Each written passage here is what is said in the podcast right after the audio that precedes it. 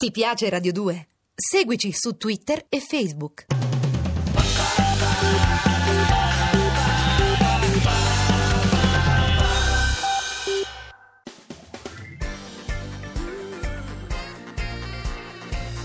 Radio 2 è davvero imbarazzata nel presentare Così parlò Zap Mangusta, storia della filosofia liofilizzata in pillole per uso strettamente personale.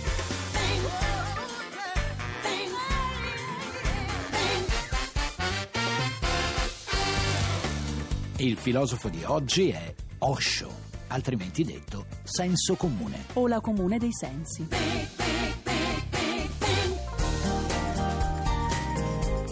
Mangusta, stavo leggendo no, Sì. su un giornale che ultimamente sempre più maestri di politica ricevono avvisi di garanzia o mandati di cattura. Accade, Ora, accade. di sicuro i maestri di filosofia orientale non avevano di questi problemi, Beh, questo no? non è sempre vero. Ad esempio, il filosofo di cui parliamo oggi ha avuto una vita avventurosissima. Cioè? È stato indagato, espulso, arrestato per una faccenda di terrorismo biologico. Addirittura? E la stampa indiana lo ha soprannominato il guru del sesso. Wow, un po' d'azione dopo tanta meditazione, mi fa sentire a casa nostra. Allora, il filosofo di oggi fa l'una e l'altra cosa. Ah. Sin da piccolo riceve dai genitori un'educazione libera, stile Montessori. che non so se sia una cosa giusta, eh? Secondo il suo pensiero, invece, contribuisce a rafforzare l'identità dell'individuo e anche la sua capacità di autodeterminazione. Sarà, ma io non ci credo. In gioventù lui diventa marxista, però poi nega la sua fede politica perché riceve l'illuminazione. Pure lui, Mangusta, secondo te, no? Un giorno la riceverò anch'io l'illuminazione. E se trovi un bravo elettricista, perché no? Cattivo. Siamo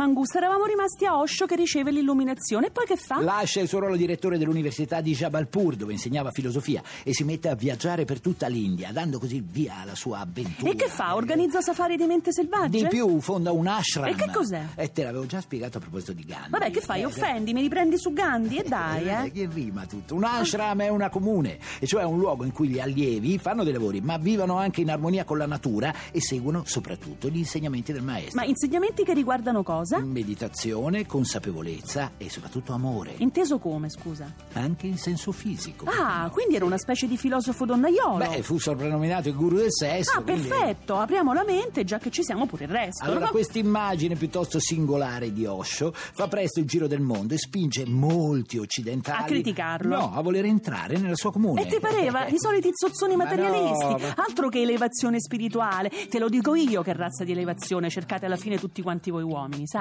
Salirò, salirò fra le rose di questo giardino. Salirò, salirò fino a quando sarò solamente un punto lontano.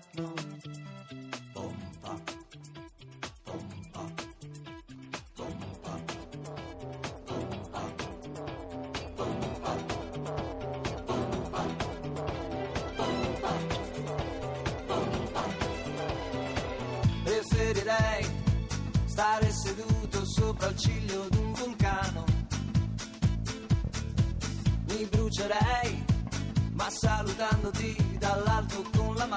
Ma fammi capire, Mangusta, in questa comunità filosofica si fa sesso selvaggio con tutti, donne, uomini e sottosegretari alla meditazione Ma pure? no, almeno non si sa con certezza. L'insegnamento di Osho si rifà a quello che il mondo occidentale conosce con il nome di Tantra. Che sarebbe? Il Tantra è una scienza che consente ai suoi adepti di liberare l'energia cosmica contenuta nel corpo, grazie a tutta una serie di pratiche. Tra no? le quali rientra pure quella sessuale, Eh beh, no? certo, scusa, sono pratiche fisiche. Tutte quindi- scuse per fare lo sporcaccione con le discepole, Tixi, dai. Tixi. Allora, non farti abbindolare dalla figura dell'occidentalone marpione che allunga le mani. Perché no? lui cosa allungava invece? Osho sostiene che per il Tantra Sì? tutto è sacro e nulla è profano. Sì, sì, troppo comodo, Quindi dai. ogni tipo di morale bigotta e repressiva dal punto di vista sessuale viene vista come dannosa, come controproducente. Ma va, e perché? Perché non si può trascendere il sesso senza prima averlo sperimentato e anche in maniera completa e consapevole. Sto Osho a me sembra un gran furbacchione orientale, Ma eh, no, detto da, noi. da noi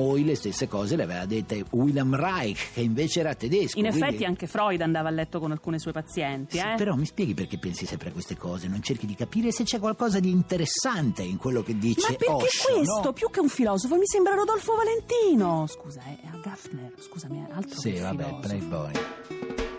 Sexy, sexy, made up of plexi disaster. Pushing and pulling, conservative rolling, unlike plastic, easier to see through, just like glass with no ring. Softer and sadder you sing. Sexy, sexy, do your thing. Learn to be shy and then you can sting. Plexi, plexi, pin don't shatter. Once you're broken, shape one mad. You're wrecking your mind by killing the time that kills you. But you can't blame the time, cause it's only in your.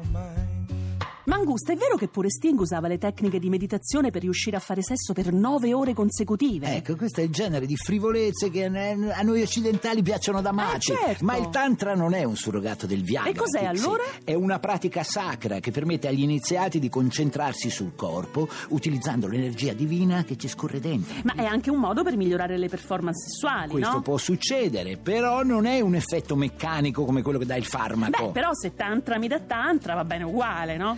Stare bene col proprio corpo, liberare la propria energia, è innegabile che fa star bene. Va no? detto Oh. però che almeno Osho è il primo pensatore che dice che dobbiamo far l'amore come matti. Gli altri parlavano tutti di rinuncia e di sublimazione. Sai eh. che dice a questo proposito Osho di Gandhi? No. Che era un mediocre, che come tutti i mediocri era ossessionato dal sesso, tanto da espellerlo dalla propria vita. Hai Tu vuoi capito? dirmi che tra un corone e un Gandhi, quello mediocre è Gandhi? Ma dai, andiamo, sto Osho mi sembra un po' avventato, eh, Eh. Osho è una figura molto discussa. C'è chi lo considera un cialtrone, chi dice che le sue intuizioni filosofiche invece erano molto profonde e molto interessanti. Sì, eh? E noi ne parliamo proprio per questo, no? Mhm. Un giorno qualcuno ti chiederà. pensi dell'amore? Apri il tema Sergio. Che l'amore sia la più bella cosa che mia felicità, ma ciò che credo è poi verità. Vedo tutti che si danno da fare per trovare una donna che col pianto in gola poi li lascerà. Viva, viva l'amore, è per l'amore che si canta. Viva, viva l'amore, è per l'amore che si vive.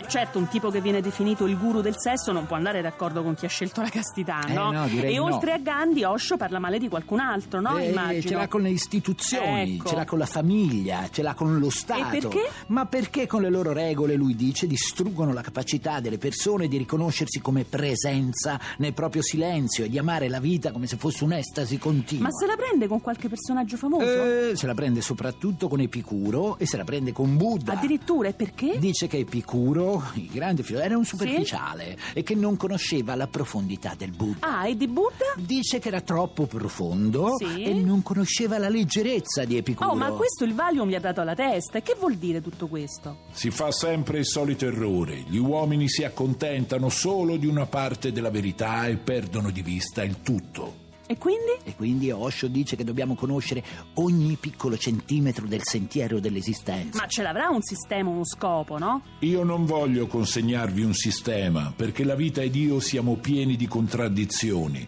e solo un banale erudito ci tiene a dire cose coerenti per apparire saggio. Io invece vorrei che dopo il mio passaggio la Terra diventasse appena migliore. Sarà, ma a me il mondo dopo il suo passaggio non mi sembra tanto migliorato, eh? Eh, può darsi, può darsi, però noi conosceremo meglio Osho lunedì, naturalmente alle 15. E chi lo sa, elasticità o incoerenza, la battaglia aperta. E magari l'affrontiamo nel blog, Mangusta. Che dici? C'è tutto il weekend, Eh no? certo, comunque ci prendiamo alle 15, naturalmente, di lunedì su Radio 2, nel frattempo belle teste. Godetevi la vita.